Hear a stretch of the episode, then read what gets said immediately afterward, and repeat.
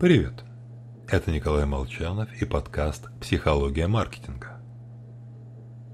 Вроде мы уже закончили институт, а еще не основали успешный стартап.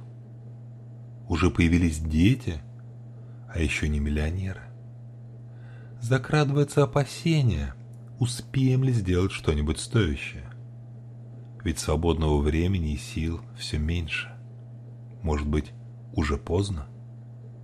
Нет, скажет любой профессиональный лайф-коуч.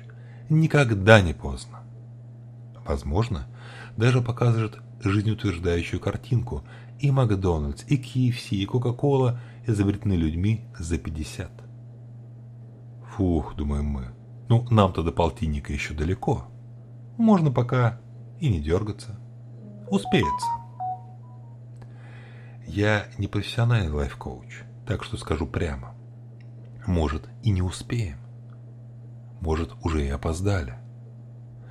Наше внимание сосредотачивается на ярких примерах.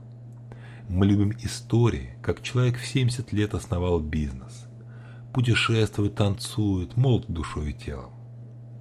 Только по сути это смесь ошибок выжившего и базового процента. Победы отдельных людей преподносятся в качестве правила. Вот человек узнал какую-то специфическую информацию.